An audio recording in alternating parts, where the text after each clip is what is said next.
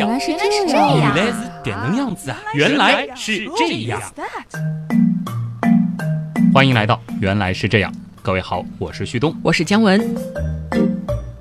上次我们把大家带到了一个绝对零度的世界，而且知识又那么高冷，这大冬天里听，觉得真的是够冷的。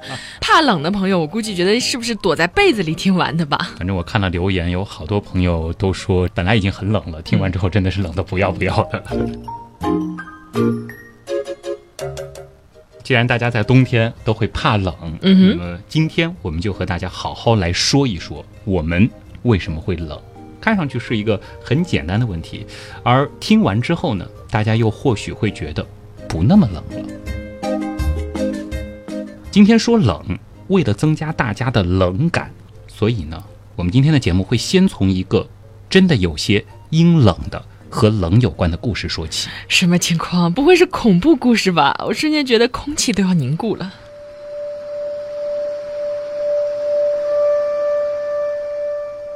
这是一个真实的故事啊。嗯，登山爱好者呢，或许听说过一九五九年冬季发生的那起著名的乌拉尔山难。嗯，我听你说过。而这场山难呢，它真的有些诡异。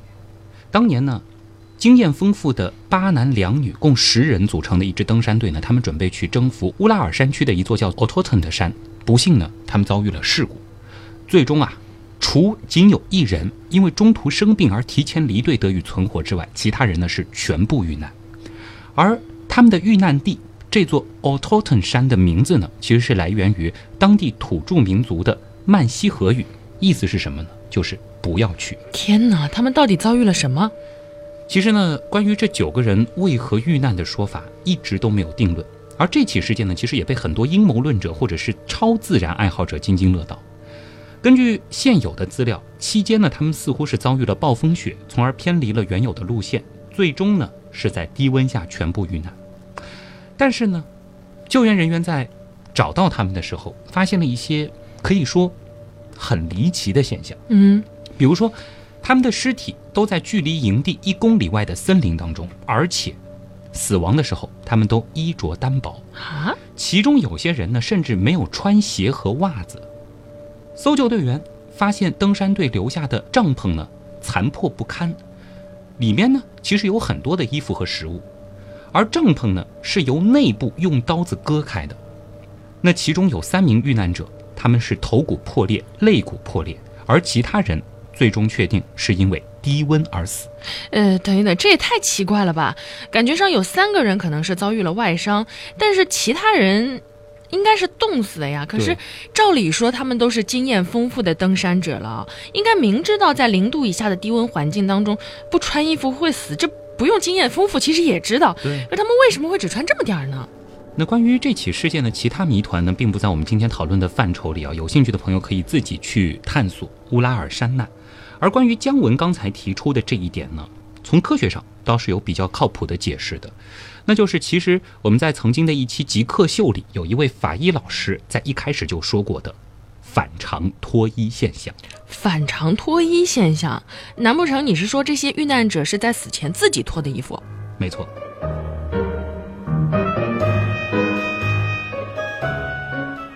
反常脱衣现象呢，就是一个法医学术语，也是冻死尸体的重要表征之一。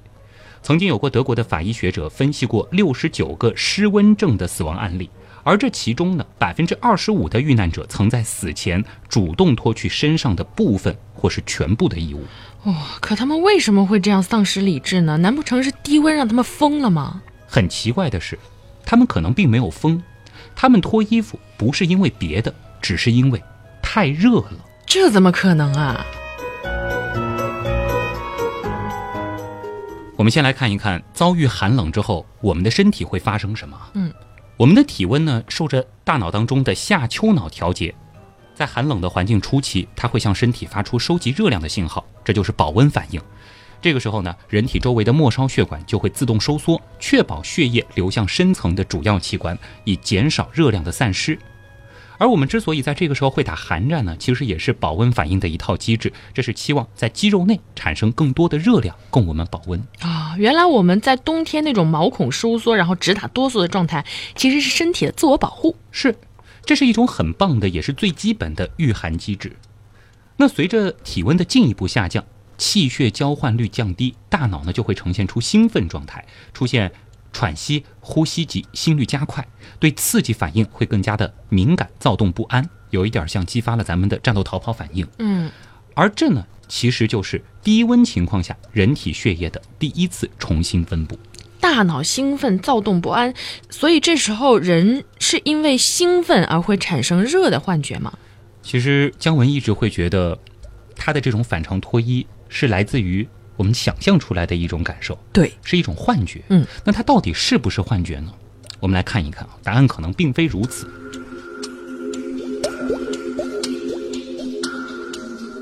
当体温进一步降低，降到三十四到二十七度时，这个对于人体来说已经是一个很危险的温度了，皮肤血管就已经处于麻痹状态，大脑皮层也开始进入抑制期。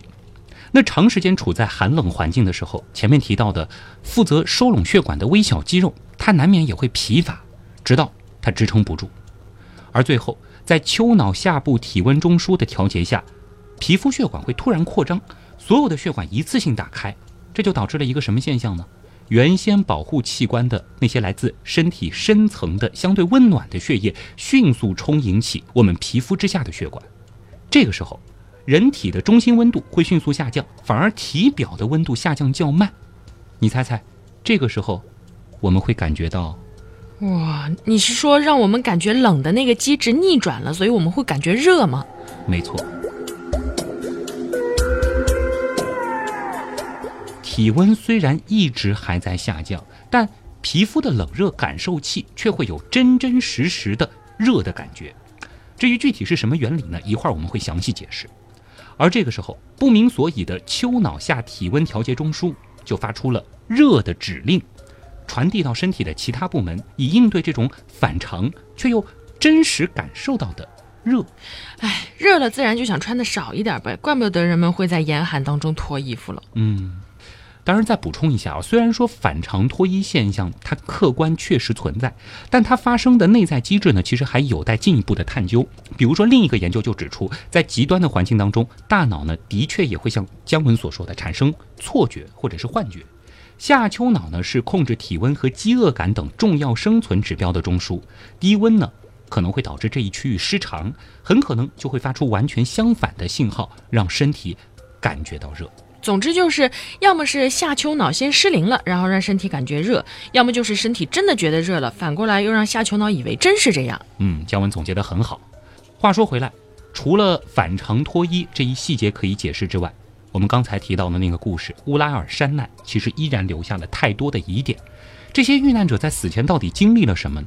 很可能事实的真相也随他们一起永远埋在了。雪山当中吧，虽然这个故事真的有点吓人啊，而这个反常脱衣现象也让人听着有点不寒而栗。嗯，但真没想到这背后竟然有这样的科学道理。原来我们感觉到的冷热，有可能并不是真实的温度。是。说起来，我又有点好奇，你说我们是如何感到冷的呢？这里呢，就不得不提一提咱们的皮肤了啊。嗯，我们先来聊一聊人的感觉。说起人的感觉，通常我们会想到的是眼睛对应的视觉，耳朵对应的听觉，鼻子对应的嗅觉，舌头对应的味觉，还有触觉。没错，皮肤对应的触觉。触觉呢，其实可以归在皮肤觉或者叫肤觉当中，因为除了触觉之外，我们皮肤其实还有温觉、冷觉和痛觉。另外，比如说还有肌肉运动觉、平衡觉、内脏感觉等等等等。这些呢，其实都是我们感知外部世界、感受存在的重要窗口。哇，光一个触觉就分了那么细。我注意到你专门把冷热的感受分成了温觉和冷觉，这有什么讲究吗？难道说不是一回事吗？嗯，这呢，我们就得进到皮肤的内部去看一看了啊。在皮肤表层之下呢，其实是分布着大量的专门用来感受温度的感受细胞。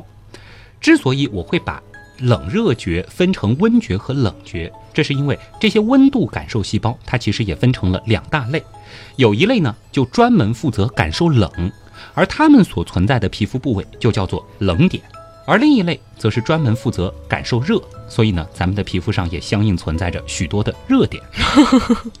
旭东，麻烦你开一下皮肤的热点，我上网下点东西呗。不是那个热点啊，而我们说的这个热点可是货真价实的热点，感受热的点。当我们的皮肤受到低温的刺激之后呢，冷点处的这些冷感觉细胞马上就会兴奋起来，它们呢就把接收到的信息通过神经末梢传送到大脑皮层的温度感觉中枢，于是呢，人体就产生了冷的感觉。同样的，皮肤在受到了热的刺激之后，也是通过这样的过程感觉到热的。嗯，在这之后，大脑就会根据他们的情报，分别下达御寒或者解暑的应战状态了。嗯，这都是从生存的角度出发的啊，就是这样。嗯，我有一个问题啊，上一期节目你其实一直在强调冷和热是相对的这个概念。那对于皮肤上的冷点和热点来说，多冷才算冷，多热才算热呢？难不成是就是还是二十六度以上算热，二十六度以下算冷？又或者是和我们的体温有关吗？不得不说啊，姜文到底是当了一年多的原样女郎了啊！这一回是一下子就问到点子上了。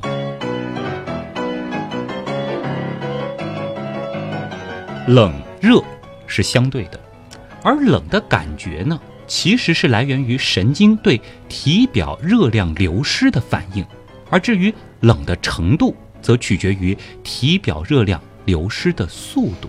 听上去很学术诶，能翻译一下吗？举个例子。你可能就一下子明白了，为什么我要说我们的冷的这种感觉，它其实是体表热量流失的一种反应，而不是实际感知到了具体有多冷或者是多热的温度。当我们的手浸泡过冷水之后，立即去摸高于水温的物体，这个时候我们会不会有一种温暖的感觉？哪怕这个物体的温度其实还远远低于我们的体温呢？嗯，这个还真是。也就是说。我们的感觉其实并没有那么忠诚地反映外界的环境，偶尔呢也会欺骗我们一下。说到底啊，冷热反映的是热量的流向问题，而不是绝对温度。刚才我们得到的那种温暖错觉，实际上是来源于我们的局部温度，比如说冰冷的双手和物体温度的差异，而不是说我的体温和外界气温的温差。那么，当这一区域的热量正在流失的时候，我们就会觉得冷；而反过来，如果这一区域正在流入热量时，我们就会感到热。那么，我们接触到温度越低的东西，就越觉得冷，是这样吗？人往高处走，热往冷处流，这是这个物理世界的一个基本规律，大家可以参考热力学第二定律。而看上去呢，的确。较大的温差显然会使得热量流动得更迅速，人体呢理所当然会感到更冷。但是呢，这种观点其实又不完全准确，因为在人体表面积恒定的情况下，决定热传导速率 Q 的其实有两个量，那就是温度梯度，也就是外界温度与我们人体温度之间的差异大小，这只是其中的一个，还有一个呢，则是介质的导热系数 K。热传导速率与这两个因子的乘积成正比，换句话说，就是导热系数和温度梯度在影响热传导速率时的地位是同等的。召唤通俗科普版本的旭东。其实呢，理解起来一点都不难啊！大家呢可以做一个小实验，把一块铁和一块木头放到冰箱里一个晚上，拿出来以后。你摸摸看，如果说你的感觉系统没有出问题的话，你一定会觉得铁要比木头摸起来冷得多，对不对？嗯哼。而这个时候，如果你用温度计去测量一下的话，你就会发现这两者的温度其实是相同的。对哦，哎，其实不用冰箱，就比如说我们在冬天摸着室外的那个树干和铁柱子，明显这个铁柱子给我们的感觉要更冷，但是照理说，温度应该是差不多的哦。是啊，一点没错。说到底呢，这就是因为金属的导热性能要比木头来的更好。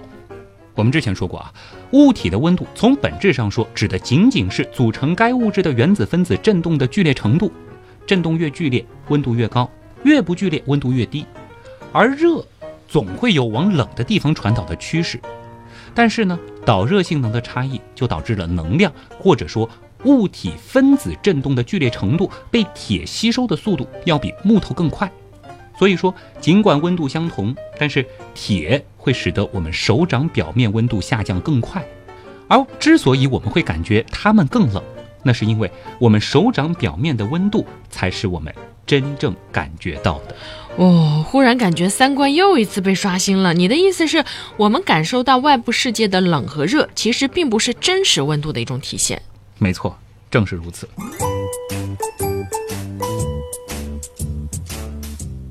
严格的来说，水银温度计它仅仅反映水银的表面温度而已。我们只能通过使温度计和物体发生热交换来间接的测量物体的温度。因此，我们摸其他东西时候感受到的，并不是它的温度，而是我们感受到的它对我们皮肤的影响，也就是它向我们吸收或传递热能。当然，实际上是分子的震荡的多少和速度。还有一个例子，其实我们也可以用来理解这样一件事儿，那就是为什么灶台上的水蒸气给我们的感觉会比烤箱上升起的干燥的热空气要烫得多？这就是因为，即便烤箱上热空气的温度更高一些，但是水蒸气向你皮肤表面转移的分子振动量比热空气要来得多。还真的是这样哎。实际上呢。冷热和温度高、温度低是两个截然不同的说法，这样呢听起来会更有道理。虽然尽管我们经常会把这两者混为一谈，但热其实意味着物体向外传递更多能量，而温度高呢，则意味着物体所含的能量高。好比说，恋爱当中的两个人。一个人拥有的时间或者金钱很多，但并不意味着他会给予另一个人更多吗？哎呀，这个例子举的，怎么感觉有怨念呢？这就说明这个人的这个导热性能比较差。虽然说他可能温度更高一些，有更多的能量。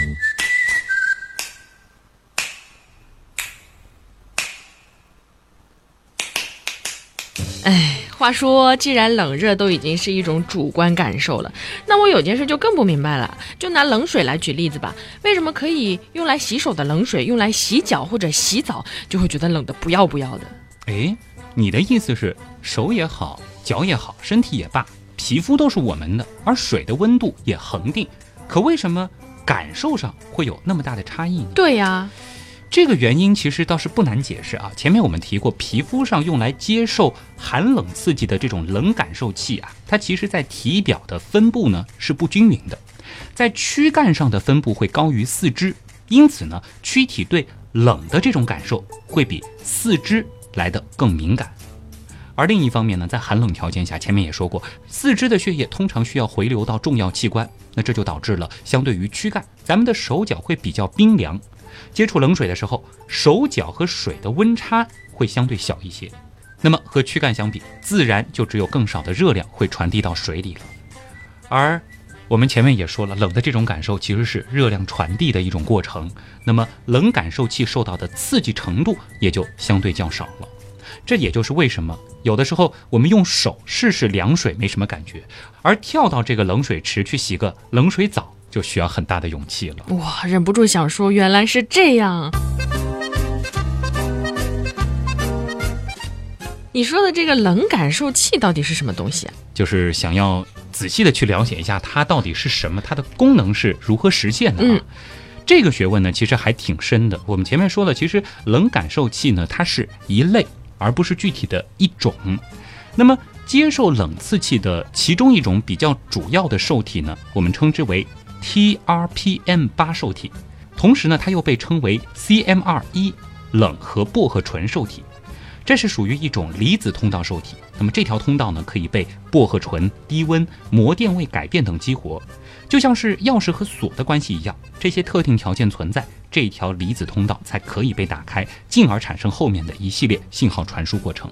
哦，虽然那些 奇怪的英文字母我没有听懂啊，但是我听到了一个熟悉的词——薄荷醇。哎，这个词我听得真真切切，是不是就是说薄荷油涂在身上那种清凉的感觉，跟我们感觉到的冷，对我们的大脑而言是一回事儿？就是如此。哎，这种来自薄荷醇刺激的清凉，对我们的大脑来说是真的凉，或者说和冷给我们的感受是一模一样的。我们前面说了。低温或者薄荷醇都可以直接激活皮肤上的冷感受器，而它的非选择性阳离子通道打开，产生与低温条件下相似的钙离子内流信号。虽然身体的物理温度并没有降低，但感觉上并没有什么两样。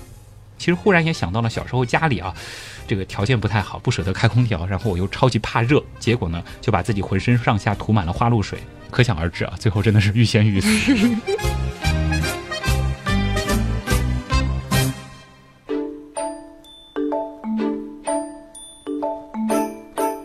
说起怕热怕冷啊，倒是一直听别人说说什么男人多怕热，女人多怕冷什么的，这有什么科学依据吗？我倒是觉得挺有道理的，像我就是特别怕热，我也怕热，还好哦。所以姜文是女汉子，可是我也怕冷，好吧。这里呢，我先来引用一下啊，一位美国生物物理学教授戴维，他对此呢是这样解释的：说，男人身上的肌肉多，食量大。新陈代谢更快，因此呢，体表要比女人温暖一些。那么从物理角度来看，女人对冷比男人更加敏感。男人皮肤里的温度传感器更迟钝，不够知冷知热。所以呢，即使气温低的时候，男人身上仍然是热乎乎的，而女人身上则是冷冰冰的。这就完啦？那么草率一点都不原样，好不好？既然姜文现在那么有求知欲啊，咱们就再求一个原来是这样一点的解释。那就得回到老祖宗那儿去找答案了。嗯，普茨茅斯大学人类生理学教授麦克蒂普顿说啊，保暖问题的核心在于，我们的身体并不是为了适应冷而打造的。这个说的很有道理啊！要是没有衣服、房子，然后我们这种没什么毛的光溜溜的身体，好像根本就撑不过冬天。而别忘了，我们的祖先，他们可能都不知道冬天是怎样的。因为最初的时候，他们不是生活在那个一年四季都足够暖和的赤道附近的非洲吗？嗯。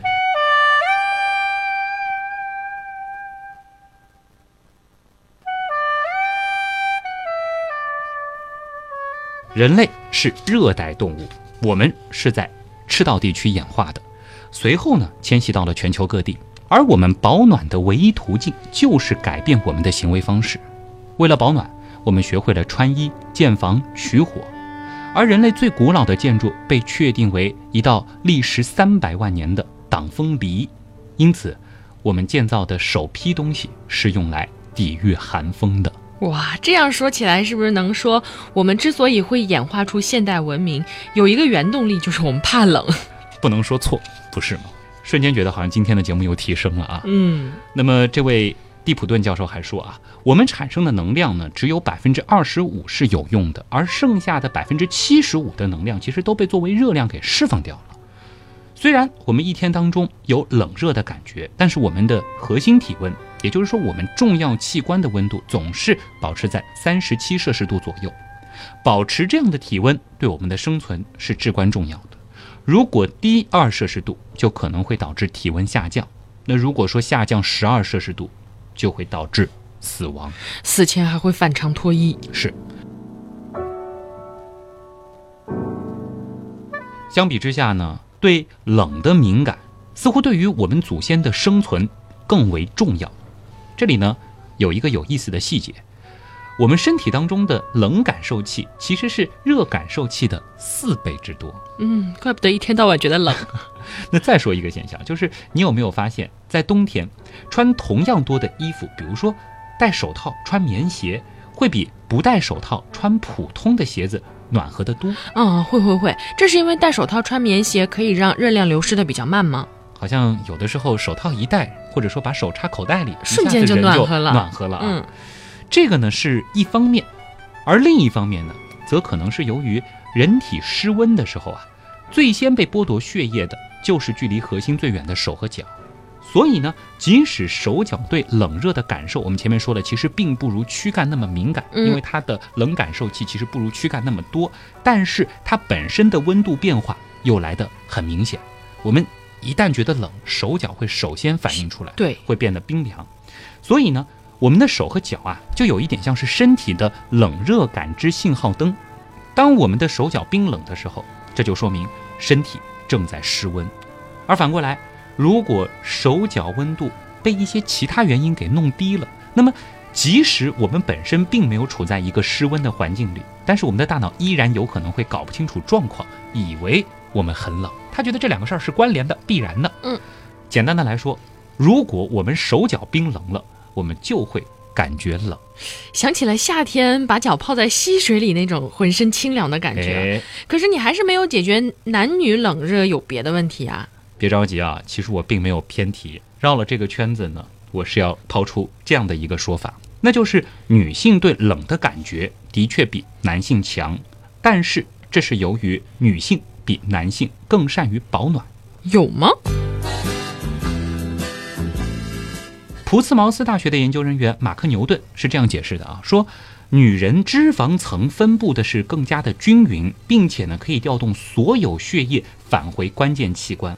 然而呢，女性的这种加热系统就意味着流入手脚的血液减少了，结果我们刚才其实是说了，你们就会感觉到更冷了。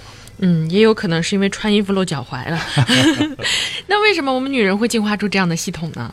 那有这样一种理论认为啊，这恰恰是为了能让你们能够抵御寒冷的温度，因为自然分工不同，女性的脂肪和肌肉群总量其实没有男性多，因此呢，就需要更有效的保持核心体温的技能。这其实呢，其实也可以从另一个方面去解释为什么通常女性的脂肪占比会来得更高一些啊，这是因为脂肪能够更好的保温。另外呢，研究还表明，妇女在经期的时候啊，对冷的感觉也不同。此时呢，核心体温通常会有一摄氏度以上的变化。我不知道姜文在这种时候是会更怕冷吗？嗯，你不说的时候我好像没注意，但你一说好像还真的是会有一种这样，那个时候就会想，哎呀，我要多穿一点，感觉好像自己更脆弱一样。当然，你是对就是温度更敏感的那种，嗯就是天生比较怕冷，当然热的时候也怕。呃，对，是我应该基本上是人群当中最早开始穿的像冬天的人。那么至于我们前面提到的这个，为什么妇女在经期的时候对冷的感觉会不同？其实呢，我还看到一个相关的解释啊，好像也可以说得通。嗯，我们前面其实详细说过，就是冷感受器在寒冷的刺激下向大脑发送信号的过程，而在这个过程当中呢，有一种元素扮演着重要角色，那就是铁元素。嗯因此，在贫血的时候，通常呢是由缺铁引起的这种贫血，这个时候呢，人就会感觉到比较怕冷。哇，我好像找到我怕冷的原因了，我还真是缺铁性贫血。哦，嗯有意思啊！当然了，可能还有别的原因啊，比如说像是由于高血压、药物治疗和其他原因导致的血液循环不良呢，也能够引发手足冰凉，而手足冰凉，人就会更怕冷。另外呢，甲状腺机能减退也能够减缓人体的新陈代谢速度，这就会导致人体本身产热不足，这也会让人怕冷。所以经常觉得冷的人都是生病了吗？这个呢，倒也不用担心啊。当然，姜文可能是有这个贫血的问题啊，这个得改善一下。那么研究表明呢，我们的生理自动调温器所设定的水平其实是略有差异的。我们呢都在不同程度上有冷的感觉，这个呢其实取决于我们的性别、健康状态、年龄、饮食习惯、睡眠时间，甚至取决于我们与什么样的人为伍啊。比如说我经常和姜文在一块儿，可能我也会怕冷啊。当然呢，如果说你是那种在炎热的夏天还需要穿得很厚的人，嗯，那可能就是由于贫血了。这个时候呢，多吃点富含铁的食品啊。当然，这里要记得，什么吃菠菜或者是铁锅炒菜，用铁壶煮茶，其实并没有对你的补铁有太大的帮助啊。另外呢，像是怕冷的朋友啊，还应该避免尼古丁，不要抽烟。对这种东西呢，会收缩血管，导致血液循环不良。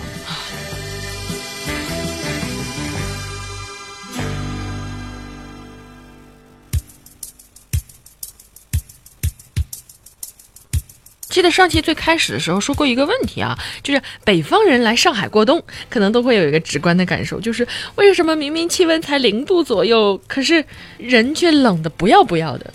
哎，这里我们刨除上海没有集中供暖这一点不说啊，我知道一个最经典的说法就是湿冷比干冷更要命。真的是这样吗？背后有什么科学道理吗？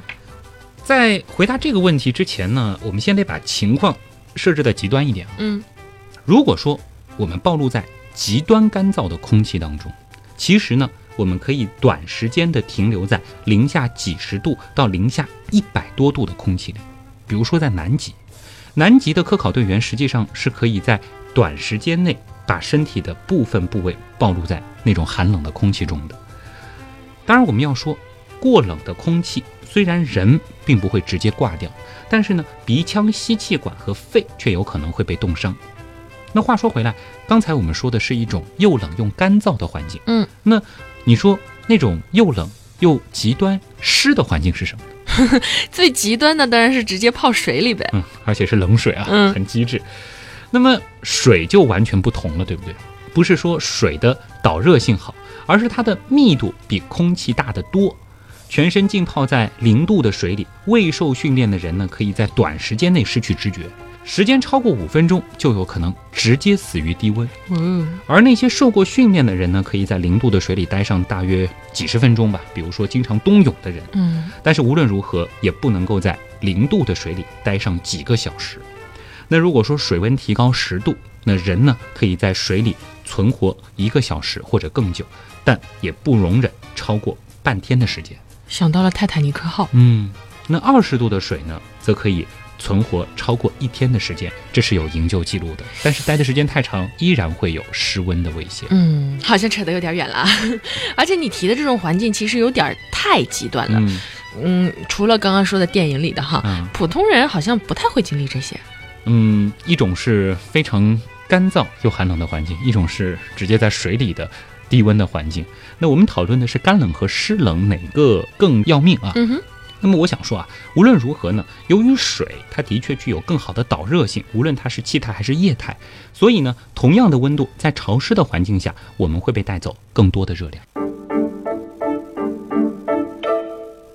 你从热量流失的角度来看，我觉得理具服。但是你前面不是说了吗？我们感觉到的冷和热其实并不是真实的温度。嗯，那么，请问温度和湿度谁让我们更觉得冷呢？诶，要让温度和湿度一较高低，姜文切中要害了啊！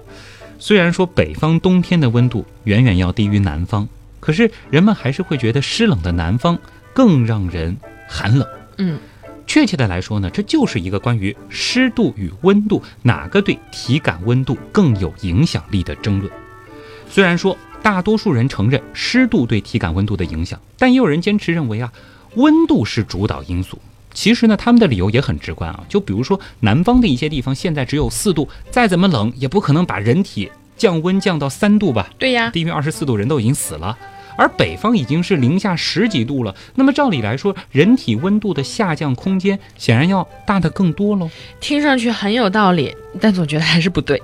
实际上呢，让我们感到冷啊，根本不需要那么低的温度。虽然对温度的感受因人而异，但当体表温度大约只有十二度的时候，百分之八十的人就会感觉到很冷了，其余的百分之二十的人大多也会有冷的感觉。而我们之所以在气温还在十二度的时候不感到冷，只是因为我们或多或少做了一些防护罢了。我们不可能在十二度的天里面穿着短袖短裤直接上街吧？嗯，那是不可能的如。果什么都不穿，那一定就冷得不要不要了啊！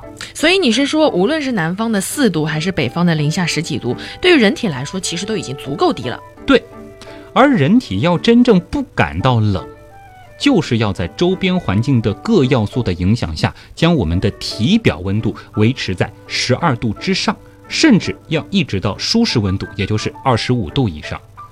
而气温和湿度呢，只不过是阻止我们到达这个目的的两个同等重要的因素，没有哪个有绝对的影响力。还记得吗？我前面其实提到过，导热系数和温度梯度在影响热传导速率时的地位是同等的，嗯，这个是数学上都可以找到解释的。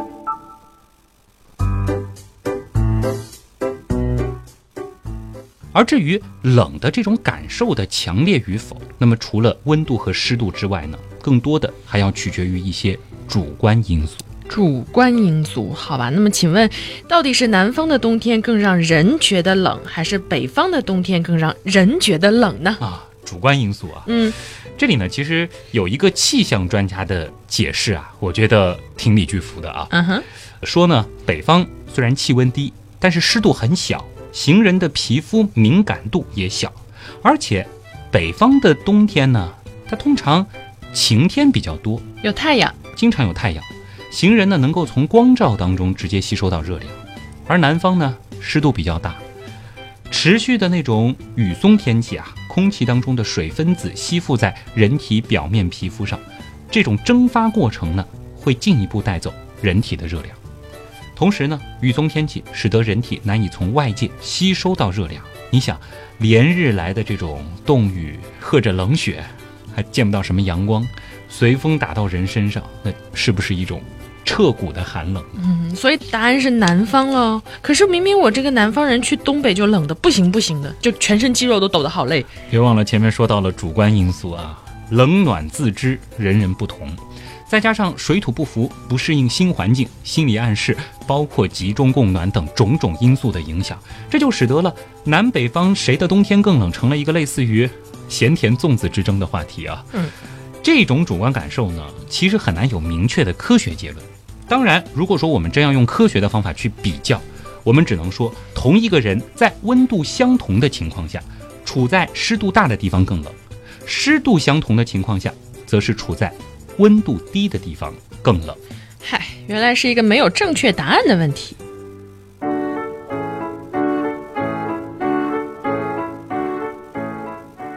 其实呢，关于体感上的冷，还有一个情况我们需要考量，什么呀？那就是空气的流动啊。小时候那个晒衣服的科学是不是？嗯，通风的地方干得更快。如果有风，比如说在零下五十度的情况下刮每秒十米的风，带走热量的速度可能相当于静止的零下一百度的空气。所以嘛，我们还能说，同一个人在温度湿度相同的情况下，处在风更大的地方才更冷。原来是这样。就是这样。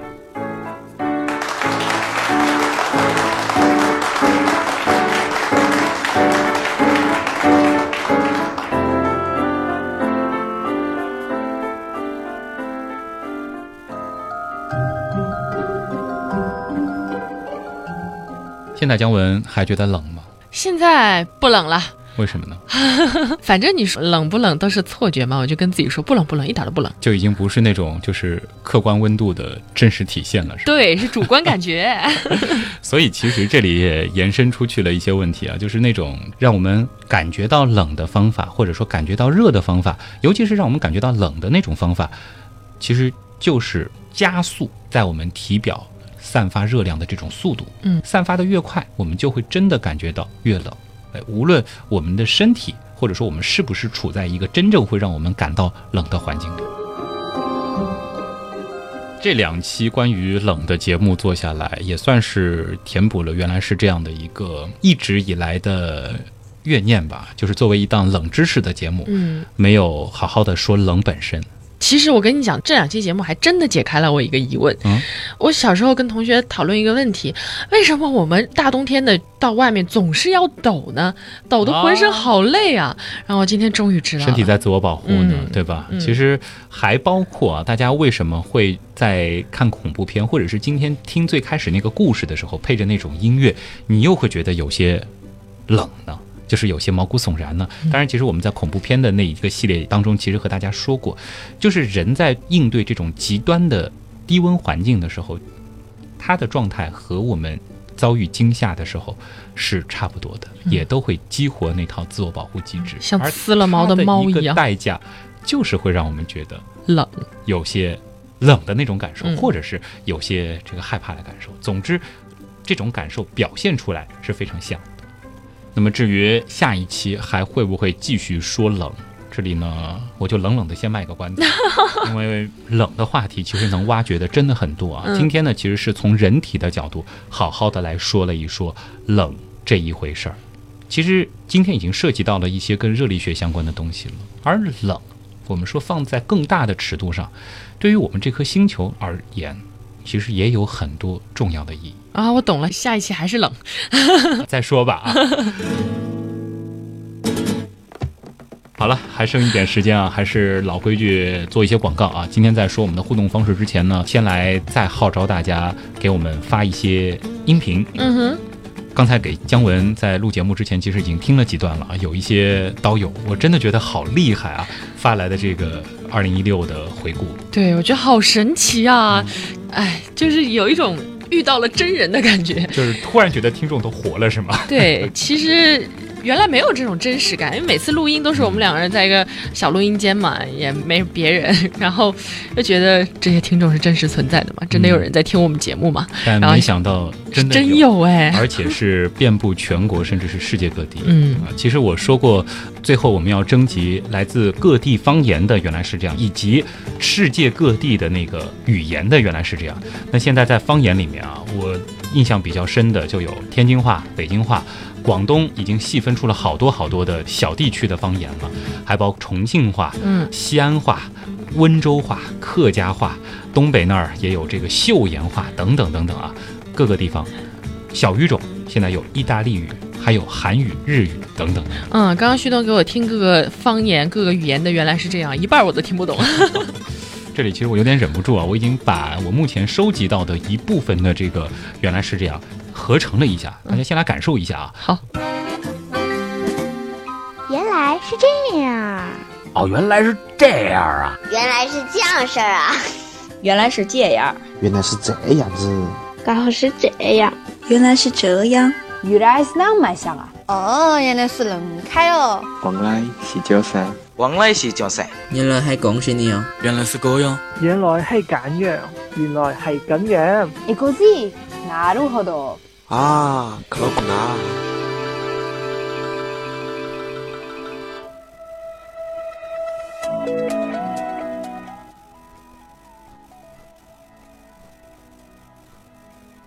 不知道已经发来音频的各位能不能在这段声音当中找到你的？这当然并不是我们在年终盘点的时候的一个最终版本，也是在这儿呢，希望大家能够继续的把你对。这一年来的印象比较深的节目，包括你是如何接触到原样的种种的这种故事，分享给我们。嗯，非常期待大家的声音。而且我已经除了现存的这个二十张明信片之外，我已经准备去加印一些原样定制版的明信片。不够了是吗？因为我觉得可能在这个年终特辑，包括。之后的这个节目当中，我可能会更多的来使用大家的这些声音，真的每一段都太感动。我现在有点担心你的年终特辑时间不够长，装不下这么多内容。我在想怎么样去做这个平衡啊？因为长的一段语音就有七八分钟，真的听下来非常的感动，听得出来大家也都是用心的。对，谢谢大家，谢谢。非常感谢大家。那么具体的这个活动的参与方法呢，还是别忘了去关注我们的旭东刀科学微信订阅号啊。那么在历史消息当中，我们其实在上周已经推送了这一个年终特辑的参与方法以及详细的提纲了。之后可能我们也会继续在推送中时不时的出现一下，来提醒大家可以继续参与活动的截止时间一直到十二月二十五号。嗯。最后呢，就是其他的互动平台了啊，欢迎大家。关注我们俩的个人微博啊，新浪微博可以搜索“乖乖猫仔君”，君是真君的君，没错，这是咱们姜文女神的个人微博，女侠，女侠的个人微博。好，那么另外呢，我的个人微博就是旭东，当然东比较难写，上面一个山，下面一个东。嗯，我们的百度贴吧是旭东刀科学，那么微信订阅号同样也是旭东刀科学，前面提过了，订阅号里除了能够看到这个。活动通知之外啊，在每周六节目播完之后，其实也会有我们节目的一些补充的内容。比如说这一周，我们其实又会有一些跟冷有关的一些好玩的知识。我觉得更多的是那种看的，就是视觉上我们没有办法通过声音呈现的东西。对，所以其实是一个补充啦，跟节目都很精彩啊。另外还有我们节目好听的 BGM 歌单，那么大家感兴趣也可以在我们的订阅号里面去找到。这里呢要感谢原样图文组和原样音乐组小伙伴的大力支持啊。QQ 群，对，最后就是 QQ 群了。上周说比邻是刚刚两百人来着，是吗？嗯，现在多少了？现在已经五百多人。哇，大家的速度真的是好快呀！是因为比邻这个名字真的挺好听的，真的挺，还是说这个背景故事设定的让很多人愿意来加呢？我看到好多刀友都说是因为这个群名好听，本来不加的，现在要加。然后那个背景故事，我觉得也很有意思。好吧啊，比邻是我们原样刀友会的第五个大群。嗯，那么现在已经有五百多位小伙伴了，也欢迎大家加入 QQ 群，直接搜索“原样刀友会比邻”啊，邻是邻居的邻。嗯哼。那么，以上就是今天的节目了，真的就是这样。我是旭东，我是姜文，咱们下周再见。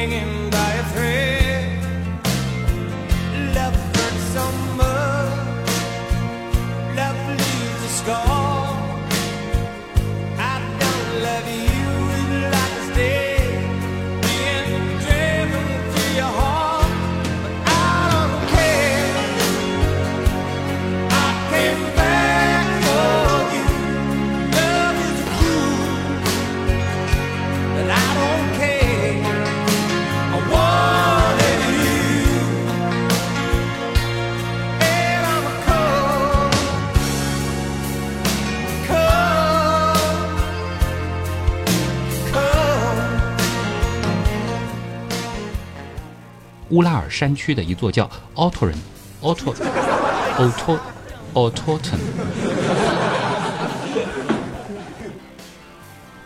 人往高速走，结果我们刚才其实是说了，我们他们啊，你们就会感觉到更冷。你从热量流失的角度来看，我觉得什么叫理据服啊？就是有理有据，十分令人信服。网友听不懂，更多的还要取决于一些主观因素。主观因素，好吧？那么请问，到底是南方的冬？这个意思是这样的，就是说你听到了主观因素，好，那么请问，就是你在思考，好，那么请问，然后下面带出了这样一个问题。嗯，主观因素好。那么请问啊，到底是南方的冬天更让人觉得冷，还是北方的冬天更让人觉得冷呢？要么是这样，就强调更让人，因为是主观因素嘛，就是就是哦你懂了吧？就是说这是一个考虑到了主观因素。好，那么是更让人觉得冷，还是说就是就是关键就重音它是在这个人上面，这个稍微有一点点让，这个稍微有一点点。我我接一下，嗯，还取决于很多的主观因素。主观因素好。那么请问，到底是南方的冬天更让人觉得冷，还是说是北方的？更让人觉得冷，就是那种感觉，就是到底是南方的冬天更让人觉得冷，还是北方的冬天更让人觉得冷？到底是南方的冬天更让人觉得冷，还是北方的冬天更让人觉得冷呢